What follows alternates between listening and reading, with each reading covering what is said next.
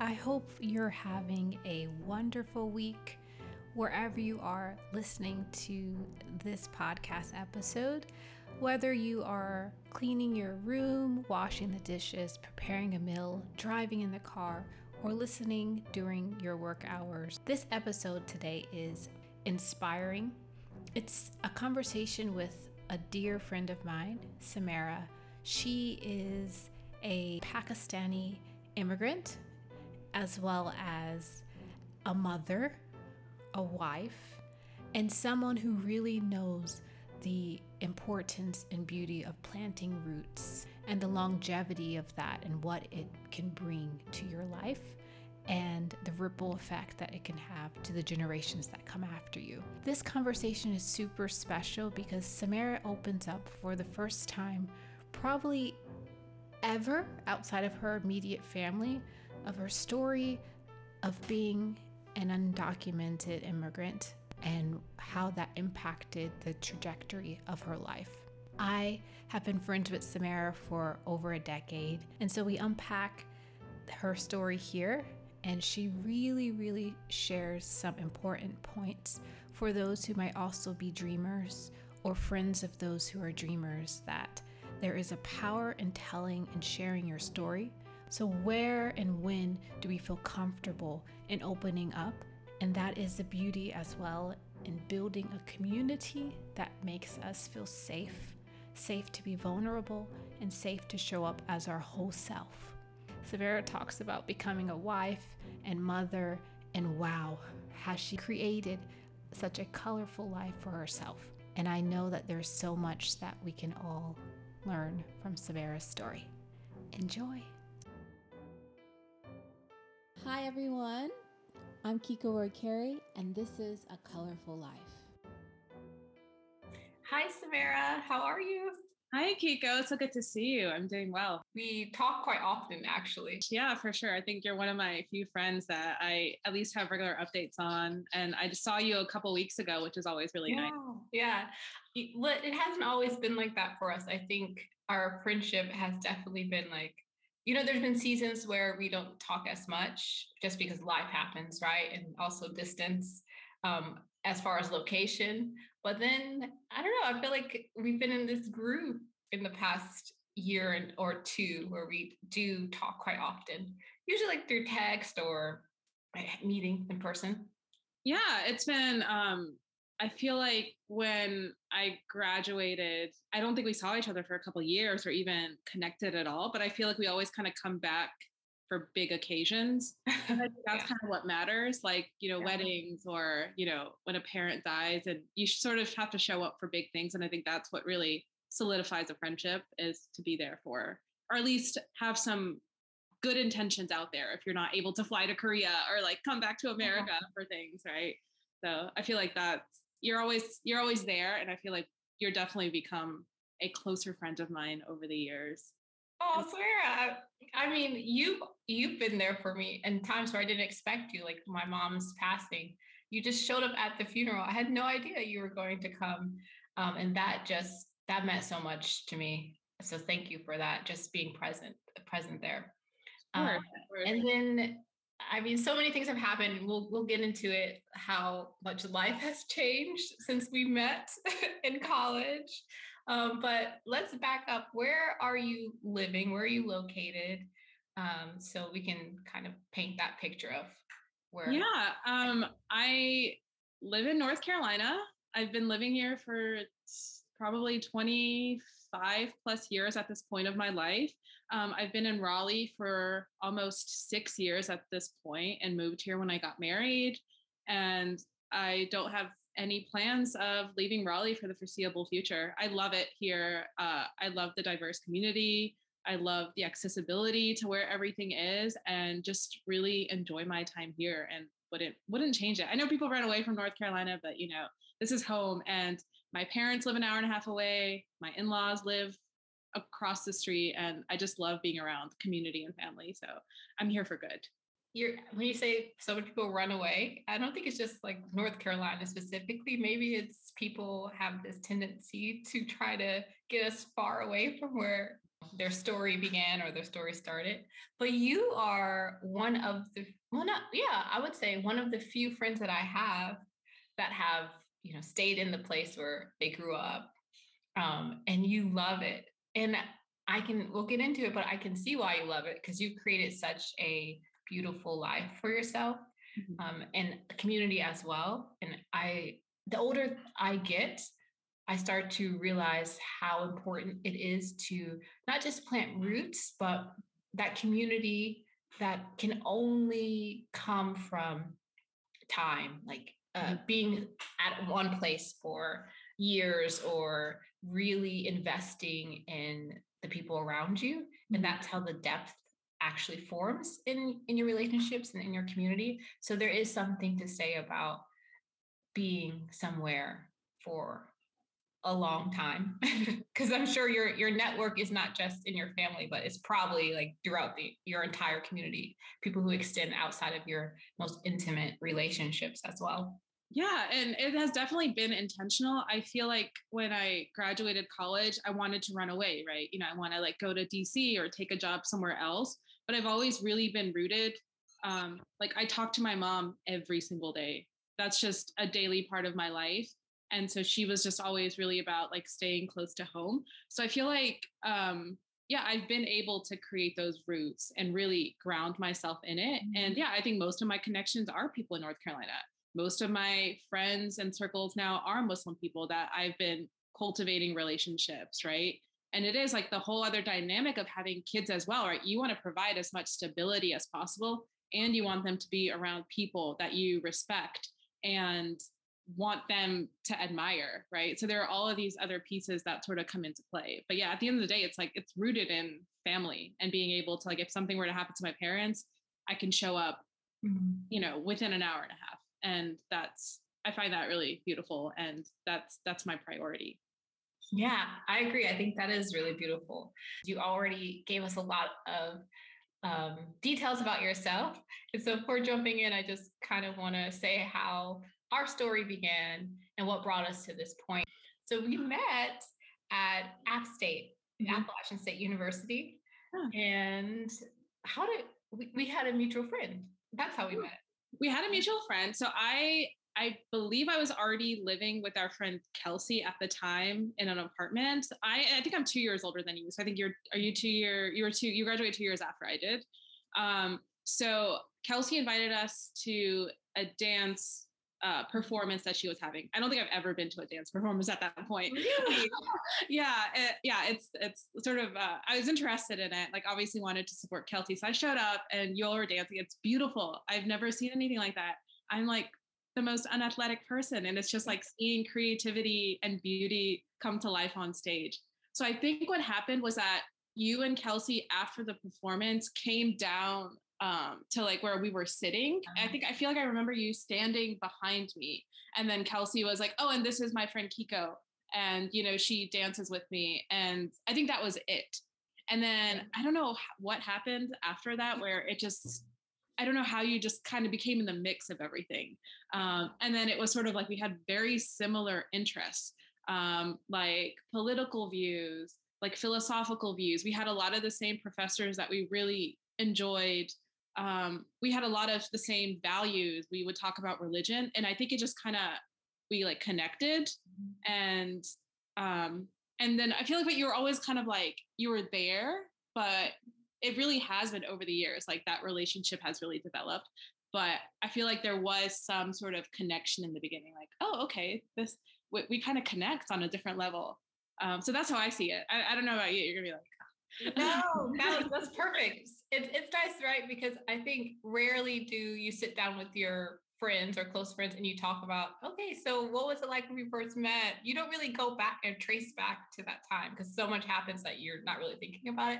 So like to hear, to hear, have these conversations and then to hear how people saw like you know our the beginning of our relationship mm-hmm. is really interesting but i completely agree that's exactly how i remember it the only difference i would say is um of course, you were roommates with Kelsey, so that's how we ended up hanging out more. But you were the one, Sumera, who introduced me and all of the girls. And there's a group of like, I would say eight of us, eight or eight of us, around eight of us. And you introduced us to the amazing world of international students at App State and um, the App Peers. And I've had um, Gonzalo on this episode on this podcast a few episodes back, and he was an app peer of Kelsey. Mm-hmm. But you introduced us to this community. How did you get involved with it? I never asked you. Yeah. So, um, so starting in high school, I was really involved in like being in extracurricular clubs, and that sort of carried on into college, right? So, um, how I met Kelsey and everyone was through um, Asian Student Association, so ASA. So I was like a pretty active member of that uh, club. And then the other club that I had joined was International Appalachian or INTAP. And so one of the programs that they had was App Peers. And so one of the people who I'm still very close to, Allison, used to head App Peers. And so she graduated a year ahead of me. So she's like, why don't you take on that Peers? And I'm like, I don't know anybody. Like, because the whole point is kind of like connect people. And so I like got the opportunity to kind of make it how I wanted to.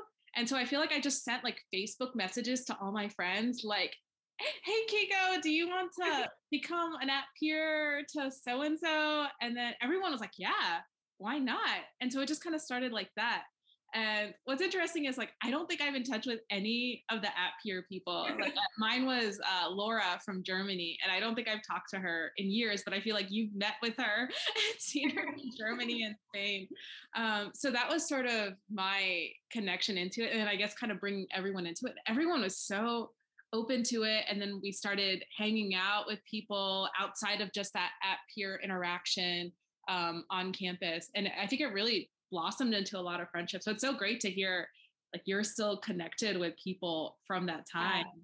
and they become really close friends. But that was sort of that was that was sort of the connection in and just like i've always really been interested in those uh, like being a part of the international community you know i am an immigrant like i was born in pakistan so that's still very important to me that's still a part of my culture my identity that I am someone that has never fully fit in in the US to and to connect with other people out has always been a big point of curiosity for me. Mm-hmm. So, did you create App Peers, Sumera? Was that your idea, or was it you just you said you took over the INTAP? Yeah, I think it already existed. I think I sort of made it my own with uh, like sort of the like the regular meetups and um, just like keeping it going but I'm pretty sure it already existed. It already existed, but you you took it, Sumera, and you made it what it is, what it was. Um, I would say today, I don't know what it is today, but you, you made it what it what it what what it became. And you like you, I owe this podcast. I owe like if I if I'm really gonna if you're uh-huh. really gonna trace back the origins of, of really pivotal moments in your life, and it is so important to it, the community that you have that you choose that you create and participate in is so important and this is a perfect example of why it's so important mm-hmm. because the people that you spend your time with that invest in you you invest in them their impact lasts over years decades or you can't even perceive how the different strings strings and the intricacies and how they all tie together and this is the origin story of a colorful life this is the origin story of all of my travels was because of app peer sumera so you know you you're the you're the beginning of all of it because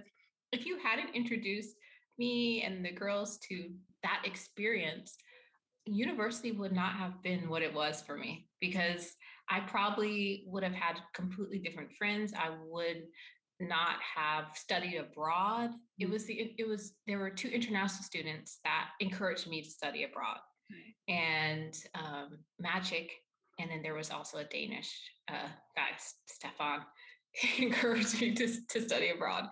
Sumera, thank you for that even though I've said it to you yeah. a lot of times, but really, truly, I think I don't think you really understand that you really are the reason that, that I say a lot or I know all these people. Really, our paths were I think it, it works both ways. Um, so App State is 92% white, right? And so when you're at App State, you already feel like you don't fit in.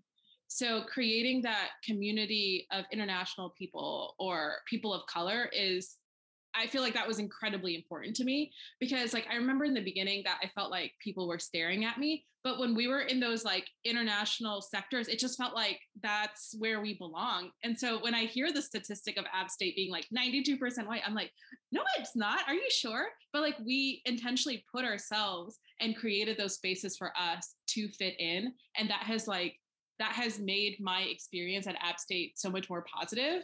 And I think, as you were saying as well, right? It like it created this like own little dimension for us that mm-hmm. probably wouldn't have existed where we didn't fit in or we felt you know like we didn't belong so i think that also ha- like ties into uh like seeing that little microcosm of international people and then actually getting to experience that by studying abroad or living mm-hmm. abroad and all of that. So it kind of all ties in together. And yeah. Uh, absolutely, because you don't know what you don't know or yeah. you've never experienced, and so that's why it's so important to collect experiences to meet different type of people with different views, because the world literally, quite literally, opens up for you. So um, that was just that was a really huge season in my life for sure.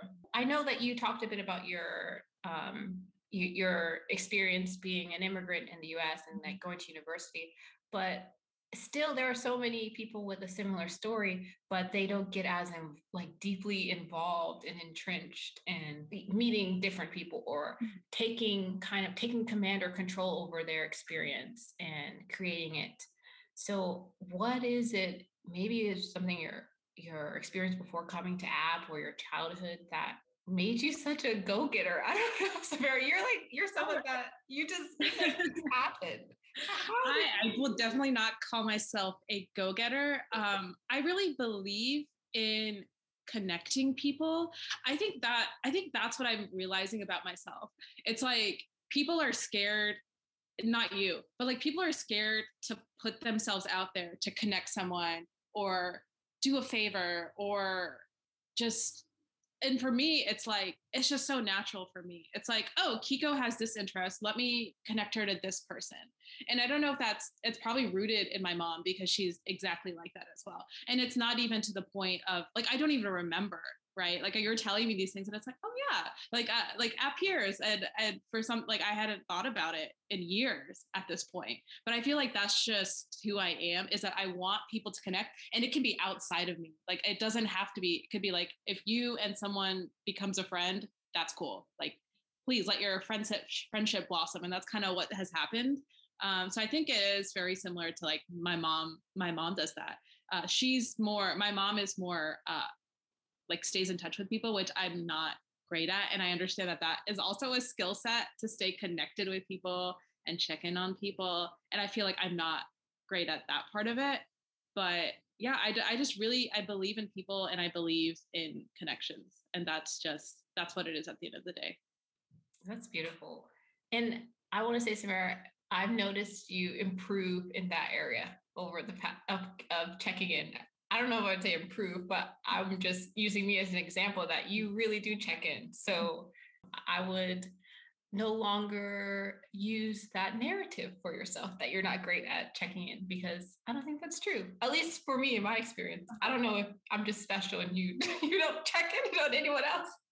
but but you do you do say like how are things going and stuff. Mm. It it also leans what you just said how you got this ability to really connect people in your network from seeing your mother do that it's so true that our experiences and those first learnings of what it means to be human or um, basically building up our personalities or our skills or the way we move through the world mm-hmm. are from the first humans that we ever experience right and it's so um, intriguing to me, but also obvious because from the conversations I've had in the past, that is an, another ongoing thread that I mm. see um, that people really trace back just who they are now to what they've seen their parents do or those experiences with their siblings. So that's just another thing that we could all reflect on because maybe some, in this case it's a beautiful and great thing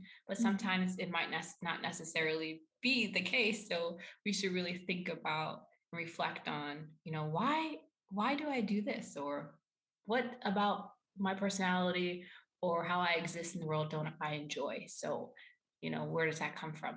But that's a, a whole nother conversation. So while we were back to app and i'll tie it up tie this app state story up because so much has happened since then but when we were when you introduced us to app peers and then we all started to i mean i studied abroad mm-hmm. some other friends studied abroad and then i always it was always in the back of my head but we didn't have this conversation t- t- until literally two years ago uh-huh. it was uh-huh. two years ago and i had always wondered why don't you study abroad i think i had asked you and then maybe you said i don't know what you told me you just said like oh you're graduating early or something. I don't know. Mm-hmm. I, yeah, yeah, yeah, you did. You did graduate early. Always true. Yeah. yeah, but I always had wondered, like, you obviously it, it something like didn't connect in my head because I was like, Sumera's so she's so worldly in the sense of she loves meeting other people, experiencing other cultures. She's the one introduced us. So I always had wondered, like, why didn't you study abroad? Yeah. then I found out years later if you're okay to tell your story. But I think a lot of people um, haven't might have friends in similar situations right now and don't even mm-hmm. know about it and then people who have this the same experience as you i mean mm-hmm. representation there is so important so i'll let you tell yeah. well there's actually like there's two big reasons that i didn't study abroad um so the like there's a religious reason and then there's like an actual uh demographic reason, right? So, a religious reason is that in Islam, um, women are not supposed to travel without someone that's a mahram. So, that's someone that could be like your father, your brother, your uncle, your husband, an adult son, right? So, even me going to App State was a huge point of contention in my family because my mother did not want me to go somewhere, live somewhere else where there wasn't a mahram in place. Um, so getting her to decide on that was a big deal. So like having to have her say that I could study abroad was like was not even on the table. Like we, that was just not the kind of family we are. And so a lot of it stems from which is like what's happening right now, right? It's like when women are away from their family or are abroad, what can happen is that there's just a lot of abuse, right? We're talking, you know, 1400s after the time where Islam was re- revealed and women are still being assaulted and abused and like we're still in the me too movement happening right? So it's really to protect you from being in those awkward situations with the hope that the person that you're with uh, like the the male counterpart that you're with is able to kind of care for you during those times. So it wasn't even a point of conversation in my family to study abroad. Um, the second big point is that i was undocumented in a sense um, so when my parents came to the United States, they overstayed their visa. And this is actually, as you're saying, it's like actually a pretty common story. Um, most people think that people like cross the border and that's how they don't have any status in America. And so, but what most people are, are people that have came to the United States, like we did on a visit visa or a family visa or a business visa, and then you just stay in the US and you overstay. So uh, like one of the big reasons that I went to App State was because in the state of North Carolina, you cannot pay in state tuition if you do not have status. So I had to pay out of state tuition, and App State was the cheapest school in North Carolina that offered uh, uh in state tuition or out of state tuition. Um, so I paid double what everybody else did, even though I had lived in North Carolina at that point for probably um, 16 years. So that is sort of my background of it. So a lot of decisions in my life were around that. And so I didn't even get to travel until I got married and got my green card. So that didn't even happen until I was probably 28 years old, was like the first time that I left the United States since coming here at a year and a half. When you had told me this, I was we were at your house, my husband and I, and actually, you didn't tell me, but Wayas, your your yeah, your, your husband told me. turned bright red. Like, oh. and I was, and I mean, thank you so much for opening up and sharing with me, and also just being gracious to sh- trust me to share the story on this platform as well. So I just want want to really tell you, I don't take that lightly. Mm-hmm. That was another moment in my life that really shifted my perspective because you really, even to like down to the root of it all, you never know what someone is going through Right. or what their experience is. Yeah. And this is a perfect case of that because I had no idea. Mhm. And I'm sure all of our friends, I don't think you told anyone. When I look back on it, it makes sense because of a lot of different things. Now I'm like, oh, that's why Sumera didn't drive Mhm. at all. Yeah. And she was older than all of us and Yeah. she didn't drive. Or when we started talking about graduating and like getting a job, that Mhm. was an area that you really we talked about, but you just didn't really know like what what would I be doing? Yeah. And it was for a different reason from all of us. Yeah. We just didn't know what we were going to be doing with our life. And you that Uh-huh. was probably some of that mixed in with you, but also like how can you get a job when you don't or you're undocumented? Mhm. Um, and in this case, is the same as as a dreamer. Would is that? I, yeah. So so yeah, to unpack all of that, yeah, you're absolutely right. It's why I didn't drive and I didn't get my license until I was in my 20s. Um, and even I didn't tell people because I felt like I didn't want to be defined by being undocumented. I didn't want to take on that shame. I didn't want people to pity me. I was also scared of being potentially deported um, it's also stemmed from having trust issues with people. So I didn't want to tell people about it. Um, but what I've realized is that the more and more I've talked about it, I feel like people it people are very kind and they will help you no matter what. So like the example that comes to mind is when I went to grad school and I just I was just at the interview to like get into my MPA program and I just told the director that like I'm undocumented, I can't pay out of state tuition, but I really want to go into this program. And she's like, we will figure it out. And what she basically did was she got me a grad assistant position and my tuition was completely free. And I got $10,000 out of it. Yeah, just because I had that one conversation with her and she just changed the course of my life. Yeah. And even career wise, like you're absolutely right. I am a I'm a driven person and I wanted to be a lawyer, but I knew that I could not practice law because of my my visa situation. So that was actually the reason that I went into nonprofits, right? So like the first job that I took out of undergrad was an unpaid internship in Montana, right? Because I couldn't take anything that was paid. And so the reason that I was eventually able to get a job was because in like June 2012, I remember our friend, our mutual friend Charmaine Feist, she didn't know this. She just sent like a text message like, oh, Obama just passed the Deferred Action of Childhood Arrivals, DACA. He passed this. Um, what was like an executive order. And what it did was it, you could get work authorization and you could get a driver's license. Mhm. So I remember seeing that, and I was like working at my dad's store at the time because that was the only form of employment I could do. Um, and I remember just like shaking, like like I, Charmaine didn't even know that this article that she sent me. I don't even think I've told her this. That changed my life literally. Um, so I read it and I like I sent it to my entire family. And literally, like I think a couple months later, I applied for DACA. I got the work authorization and then I applied for my master's program. I got my license. And so like the beauty of DACA is that you're like able to work and get an income, right? Um, but the bad part about it is that you still can't get legal authorization to like live and be a functioning whole person in the United States, right? You're still in this limbo of having to reapply every two years.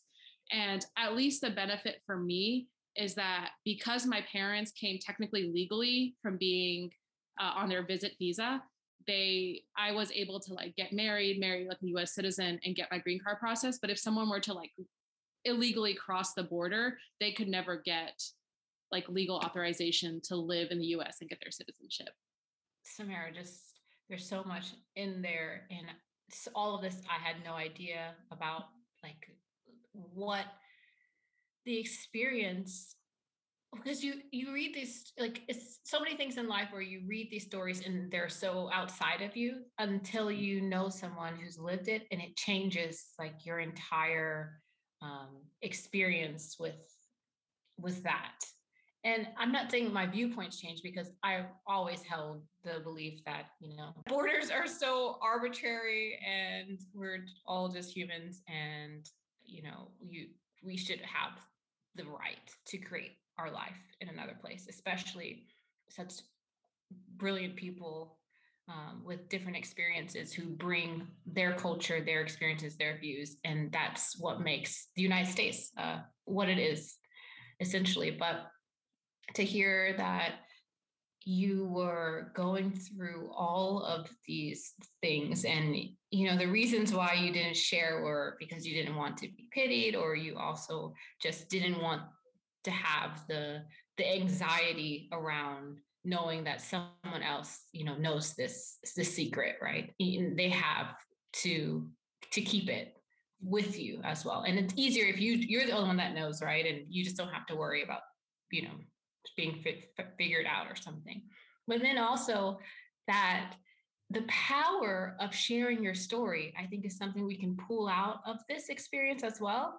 Because if you hadn't shared your story um, at, at, the grad school you were um, trying to apply for, then you would not have been able to receive those opportunities go for free and you know and get a grad assistant position so there's really something so powerful about I would say also you go with your intuition, your gut. You know if there's someone you could trust and you can't trust, but there's so something so powerful about trusting people to be good and to do the right thing, like to help you, because we're all collectively here having this human experience together. And so that was so brave of you to even open up to share that. But then also for um, the eh, professor who mm-hmm. actually helped you like that she changed your life like she, she really did um, and that's just that's incredible so i'm so grateful for her but what would you say then Sumera to people who are currently because i'm sure there are people listening to this who are currently um, undocumented or in having that experience. They might be in university right now as well. Like what would you encourage them to do? And then also maybe validate how could you validate someone like that and who, who is experiencing that type of uncertainty? But then also the second part to that question is as a friend or a loved one who is outside of that person's like immediate you know circle maybe not their family how do you support someone in that in that way yeah um i think i think it's important to speak up when you are comfortable. And that I feel like has really redirected the course of my life. And I I wonder about that. Um, and like to your second part of the question, it's like if I had told you, or if I had told the people that I was living with, right? It's like needing a ride back home or needing to go to the grocery store instead of taking the bus or whatever it is would have been a really easy fix if you had known, like, okay, Sumera can't drive because of this, this, and this, right? Like, it's almost like you're able to support someone in that when you probably, yeah, as you didn't know that that was the reason it wasn't happening. So there really are just like offering a ride to someone or offering to pick something up or just being sort of a source to vent or even keeping up with what's happening with happening with immigration right? It really does change month by month.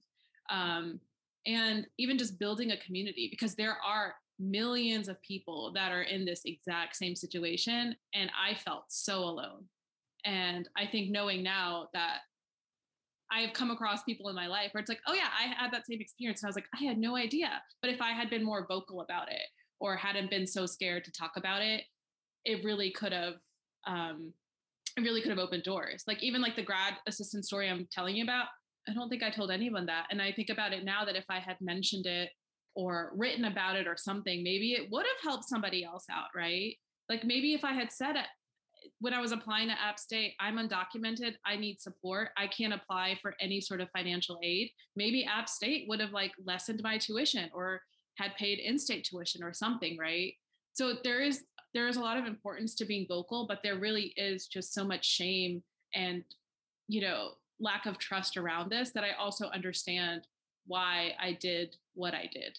So mm-hmm. it, it's really twofold, and I can and I but I also feel like this next generation is incredibly vocal, and there's just so much support around this that I really and now there's like scholarships for people that have DACA and we have come a long way in a decade that is for sure and i think the us has become more welcoming in that sense at least so we are mm-hmm. definitely further along than i was 10 years ago there's so much that has changed since that time we were in university but also is still the experience of of uncertainty of someone who is undocumented that's one thing that doesn't change right? Because you're still you especially in a country that is so polarized politically like you truly never really know unless you know that person well like what their beliefs are or you know the type of person they are. So it's really i i i can't imagine how difficult it is to navigate um, that uncertainty and to be really in a sense like to try to be smart about it in that aspect of when is the when is sharing this information going to be beneficial or when is sharing this information actually going to be to my detriment? And you know that's a big extreme because if it is to your detriment then that's that's it. Like you you can you only have one chance to tell that information to the wrong person. Mm-hmm. And your life is completely different in in an instant nearly. Okay. So yeah, that's that is terrifying, Sumera. That is and really heavy. And still to this day, even though you're married, you're a citizen of the United States now, right? Um, I I still am just always when I think about that time in university and having no idea that that that was your experience, it's just still so shocking to me. And then, as you just said, all the things that you um, were doing on your own, not just because you're independent, but because you, because we just didn't know. Like there were so many times where we could have helped. and we could have helped you and you didn't have to do those things alone. And that also makes me really sad.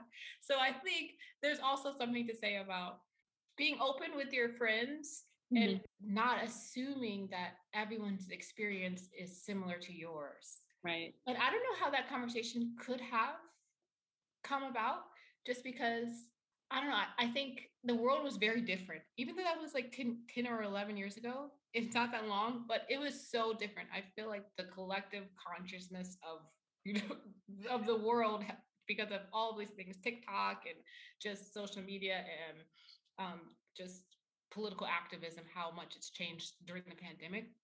We're having these conversations that we just really did not have mm-hmm which is so crazy to think about because it wasn't that long ago, but there were so many things that I guess we just didn't really understand. We knew what it meant to be undocumented, or we knew what, you know, dream or, or DACA, especially as poli sci majors, we understood those things, but it never clicked. Like you might have people in your circle around you that are actually experiencing this. Yeah, I mean, well, it's always like it's othering, right? It's yeah. like, oh, that doesn't, that can't be my life, right? And I think even if it did come up as a conversation, I probably still yeah. wouldn't have said anything. Like yeah. I really am self self sufficient and I'm very independent. That's just who I am as a person. So to have this crutch on me, I was gonna work through it no matter what, mm-hmm. right? I was gonna take the bus. I was gonna you know walk if I had to, right? I was gonna pay out of state tuition without complaining about it like that's just who I am as a person that I don't want to put that burden on anyone, on any friendship whatsoever. Mm-hmm. So that that's kind of how I saw it. So my next question for you, Sumera, is how how is that is that changing at all? Where you recognize that you're not a burden to friends or to loved ones, that this is what community is meant for is and now in this season in your life as an adult, you know, now a mother, how has your your thoughts on that changed at all? Like you can be independent, you can um, take care of things for yourself, but also we need other people to to help us. And yeah, I would say I'm still incredibly selective on this. I still try to be as independent. I would much rather help anyone any day than to take any help myself. Um, and even like people that watch my children, I'm very selective on who that is, right? I it's my in-laws or it's someone that I've known for years. Like there are very few people that I even allow into my life that I don't fully trust. So no, I think I'm still 100% working through that. And and I get that like seasons of life change for sure. Uh, but I have a phenomenal support system around me. Like we've talked about this where um where like I think you even said like you know it's like I, when I gave birth, it's like I had my mom there, and that's one of your fears, right? Where it's like you don't have someone there that can like support you or like walk you through how to nurse, how to change a diaper, things like that. But like, fortunately for me, it's like the people that are closest to me, like my mom and dad, are still very integral parts of my life. And that's a huge blessing. And even my in laws are like the nicest human beings I've ever met. So I feel like I don't necessarily branch out. But I will say, so like the conversation we had yesterday, um, uh, like the text conversation we had yesterday, I haven't told people that, but I feel like in the past, maybe I wouldn't have mentioned it to a friend. So maybe in those regards, I am opening up a little bit more about my life than I normally would. Um, but I think that's also because we have built that trust relationship, and I really do consider you as like in my inner circle at this point. Um, so the I, world. do you hear that? The world. Do you hear that? I made it into Sumera's inner circle. Yeah, rightfully so. but um, I get it, Sumera. And I, I wasn't saying that as if, oh, I wasn't saying that as if that's something you need to change about yourself. It was just more so like clinging to things, just holding it close to your chest. Has that changed? But, you know, if you don't feel like it has to, then that's fine. But also, if you do want to open up a little bit more, you're also welcome to do that. So. I'm, I'm married to someone who is like the biggest open book, which is why this DACA thing came out. I'm like, how could you tell that to somebody? Like we didn't. But like, always is a secret in our relationship. I was like, yes, yes, it is. I, I imagine. Actually, we left there. I was talking to one Jay. I was like, I think Sumera and Awais are gonna have a conversation about this after we leave because I'm like, this is great. I'm learning about my friend who I've known for over a decade now from her husband because he's sharing things about her that I didn't even know. So, but thank you, Awais. um, and then also, when you say that you have such a strong community, so true. Like I've seen all of the photo albums over and over again.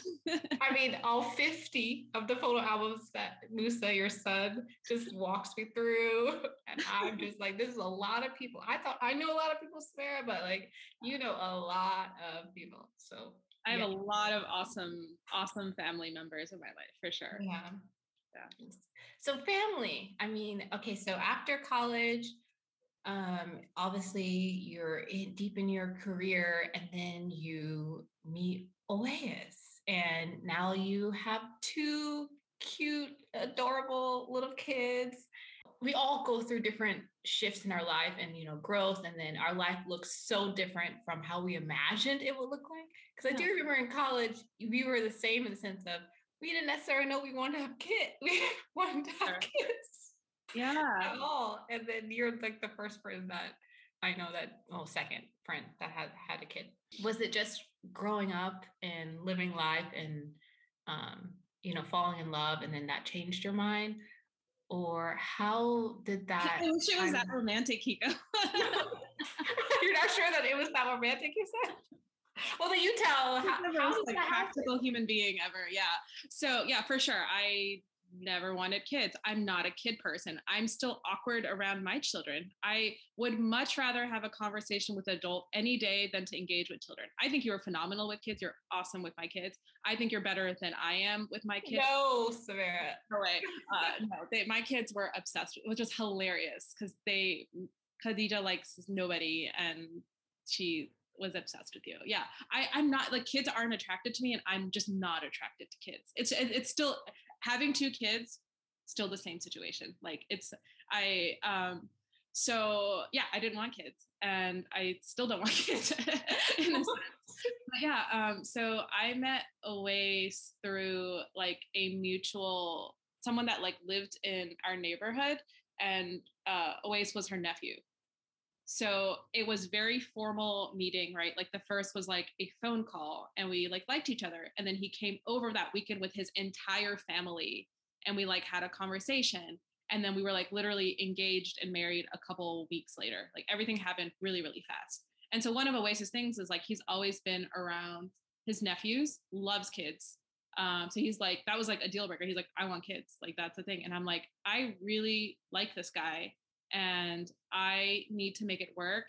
And who is it for me to deny someone this when um like and for me it's also like a religious thing where it's like there's a reason to be married and have kids, right? Like what is the reason? What is the Islamic value behind that. All of this is very practical, right? So like what marriage did for me was like I never dated. I never went on dates. I tried to stay away from guys as much as I could. And then getting married for me, like the day we got legally Islamically married, I felt so much calmness and love and connection that I had never felt. It was like a switch. And I was like, mm. oh, so this is marriage like this is why we're supposed to get married this is why it's so important to be with like one person um so when that happened it's like okay so maybe it's like very similar with having kids we made that decision like okay we're gonna have kids i'm okay with it okay like let's just see how it goes. And so then i had musa and i didn't feel motherly in the beginning. It wasn't my thing. It's like oh now i have this thing to take care of that cries a lot and i never changed a diaper before. But then I like saw my parents and how like he was their first grandson and just like how much love and just how it's like having a kid isn't really about you, right? It's also about like your parents and your grandparents and they get to see someone like like my mom says it's like having a child is like a plant, right? You put in the work, it's not that pretty. But then having a grandchild, it's like the fruit that bears from that plant and you get to like fully like love on this thing that you would have never had the chance to had like you not invested that time into your own children right so it, it is about those continuation of relationships um and then eventually at some point you like love your kid and you can't like see your life without them and they really do bring you joy. It's like i am i feel like i'm so much more multidimensional now in the sense that now i can connect with people like because i went to university that's like a connection for me. I'm a muslim that's a connection for me. I'm a mother that's a big part of my identity. It's not my only identity. Uh, i'm a wife right? It makes me so much more dynamic and i can connect with so many more people that i couldn't before and it really is just and like also seeing things through with a kid the first time in your life it really is beautiful right? Like when was the last time you were amazed by the sun? Never right? It's been mm-hmm. like probably 25 years but like to see that over and over again and to really like and kind of like all the wrongs that your parents did like you can kind of fix that and like do what you want. It's like a an experiment in a sense. Mm-hmm. so and then like having a second one it's like i already had a first one like let's just let's just get it it's fine. And you I, and it's been it's been joyful. It's hard but it's like beautiful it is joyful and it just makes you just like a, um, I feel like it makes you a better person because you want to be the best possible human being so that like because the best teacher is yourself. So if i if i'm a terrible human being my kid's probably going to be awful as well right? But if i am good if i take care of myself if i'm good to them then hopefully they'll continue that on. So that's how i see it. It's like investing in your kids to change the world and to be a better person and a better human being I, I don't agree with you. You mother beautifully, even though you say that you know it's not what you you would have maybe chosen for yourself. But and I also love you know before getting married and then getting married and realizing ah this is this is why I waited for this is what I waited for or this is so freeing and it's like the weight was lifted off of you and you could now go deeper into um, being your whole self in many ways and from my friends who I know who have kids, they also mention how becoming a mother is like the next phase in that mm-hmm. because it's another form of therapy, even though sometimes it might seem like torture, they say, but in the sense that you're constantly having yourself reflected back at you mm-hmm. in your kids because if they're doing something, they learned it from you or your husband or your spouse. And it's like constantly, what is that about my child that annoys me? It's probably something that they've seen in me because it's my little mini me or mini mirror. Um, but your kids are another form of perfection on earth, Sumera. honestly, especially Khadijah. She is sweet, sweeter than candy. Like she is literally sunshine in human form. Like, how, what did you do to your child to give her so much joy? I don't know. How old is she? I don't, she is a year and a half. I don't know because they come out of the womb with their own personalities. Really? And she, like, she is a delight. She really is mm. the most joyful, easy human being yeah. ever created. She's independent. She's like every like girl boss you know, starting from birth. Like yeah. she is like phenomenal. The little time I spent with her just had a smile the entire time. Yeah. Like the default of her face yeah. is smile. Not for me in a way. Not to smile. Oh my goodness. In a way as well. He's just such a lovely human being. So I'm just so happy because that isn't always the case where you grow up with your friends, right? And then their life turns out to be something so beautiful and uh, filled with so much joy and vibrancy because sometimes the story doesn't go that way. So mm-hmm. it's just such a blessing for me to see all of that joy and happiness. Although of course there's complexity to it. It's not always roses and sunshines. I understand that. Yeah. but i think at the core of it what i've seen is that um, you've made such a beautiful life for yourself. I and definitely I feel incredibly grateful to have the life that I have and it really has been it's been work right? It's my parents raising me with islamic values and how important marriage and a family unit really is right? So then i grasped onto that. And like that has really paid dividends to the life that i live and like protecting me from heartbreak and you know the anxiety around all that comes out of like dating and being with other people and like at the time when i'm like 21 i'm like all i want to do is like you know experience that because that's what everyone else is doing in my circle right? But like i've seen like that has paid off abstaining from that like to the life that i live now.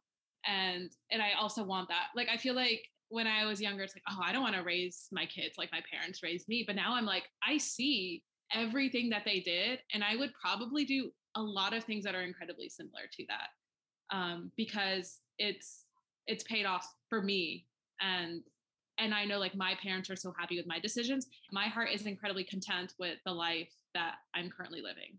And it's funny because you had mentioned like in a your first podcast with Sinan, he had mentioned like, oh, he thought he would live like a sub like he would live in the suburbs with like kids or whatever. And I was thinking I would be the exact opposite. I thought I would be like this single person with like no kids just like wandering around. So i like live kind of like the flip life that i thought i would live and i'm just like eternally grateful that that is what happened right? It's like we're as humans like we don't see the bigger picture right? And it's like if you're like trusting in god and trusting in something bigger that your life has more value then it's like okay this was always meant for me and i need to accept it and i'll be happier because of it Mm-hmm. I mean, absolutely, Sumera, because we were, again, as we talked about how we connected a lot um, because of our faith and just our perspective and our worldview. But like we were also similar in the sense that we both said like no we just want to experience life we were like no kids married, no yeah. get married was like, day, oh, what? What is that? Like, did they did they move a little fast? Like, okay. Uh, but then I'm watching, I'm like, that is a phenomenal human being. He was like such a great counterpart to Kiko that you would have been ridiculous not to have yeah. him. You. you know, it's so true because he tames me in the uh-huh. best way but also still lets me be my wild and free self and then participates in that with me. And I didn't know that that was possible. I did not know that that was possible. And actually, my mother, she had a conversation with me when I was dating 1J. She was just checking in, like the way she did, used to do, and like, how are you and 1J? And then she says, So, what's your plan here, Kiko?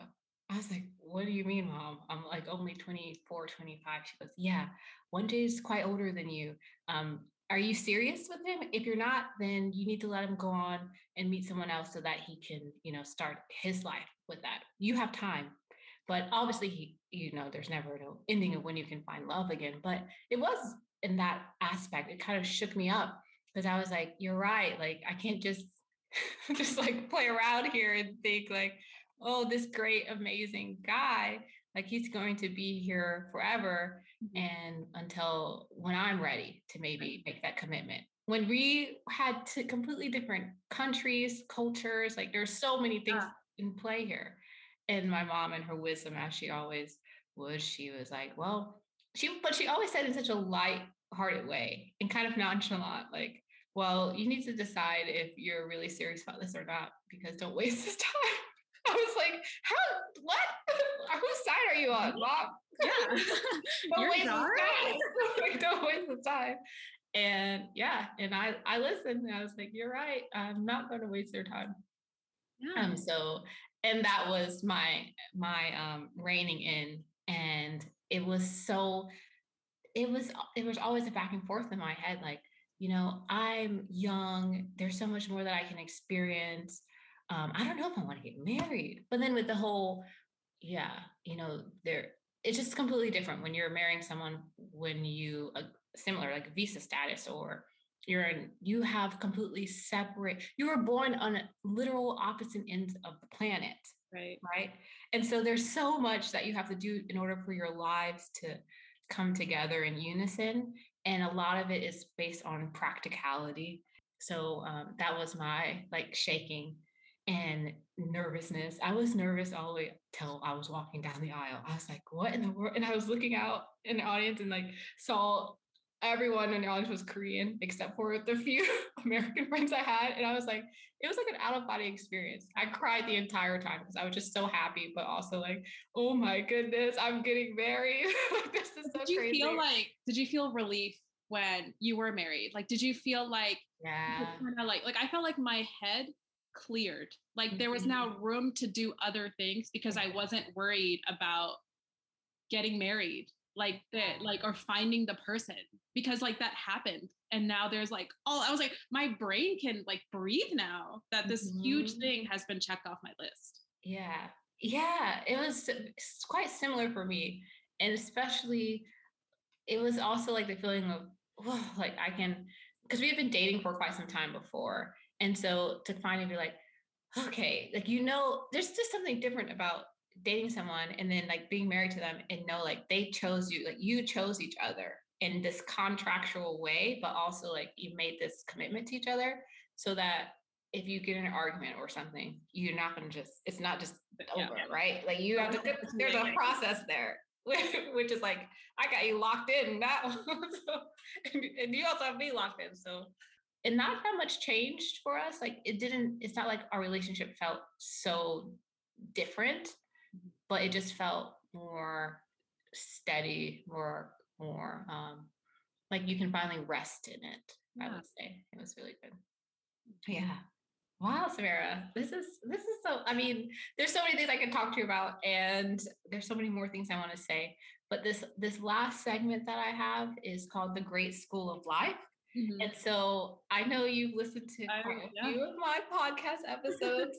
These are rapid fire questions, and you can just re- answer them in a sentence or a phrase, but no longer than a sentence. What book had the biggest impact on your perspective? I I really like Becoming by Michelle Obama. Okay, then what one book would you recommend to myself, our listeners, that will change their life.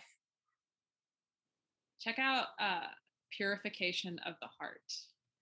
Um, it talks about all the diseases of our heart and how to have a remedy for them. So like if you're feeling jealousy, if you're feeling anger, how do you how do you remedy that? Mm-hmm. It's something I go to every couple years when my heart needs a checking in on. That's beautiful. I want to check it out. And I love that title. Okay. What is a belief that you once deeply held, but you no longer believe in? That you can change people it's better to focus on changing yourself or change yourself out of the situation, which is what I'm really trying to do, as you know. yes, and you you are and you've done so beautifully. Um, what are you trying to let go of right now? I'm trying to let go of control. Uh, I realize I am the most organized, orderly human being, and that is not how everybody else lives. So it's important to like live a little and like let life in and trust the people that you have brought into your life. Mm, that's good. I think that's something we all can can do more of, especially myself.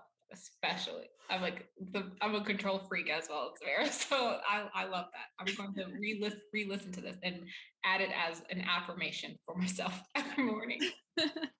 okay, so from this book called Wabi Sabi by Beth Kempton, she says, in literature, haiku moments are when it feels as if time itself is winking at us.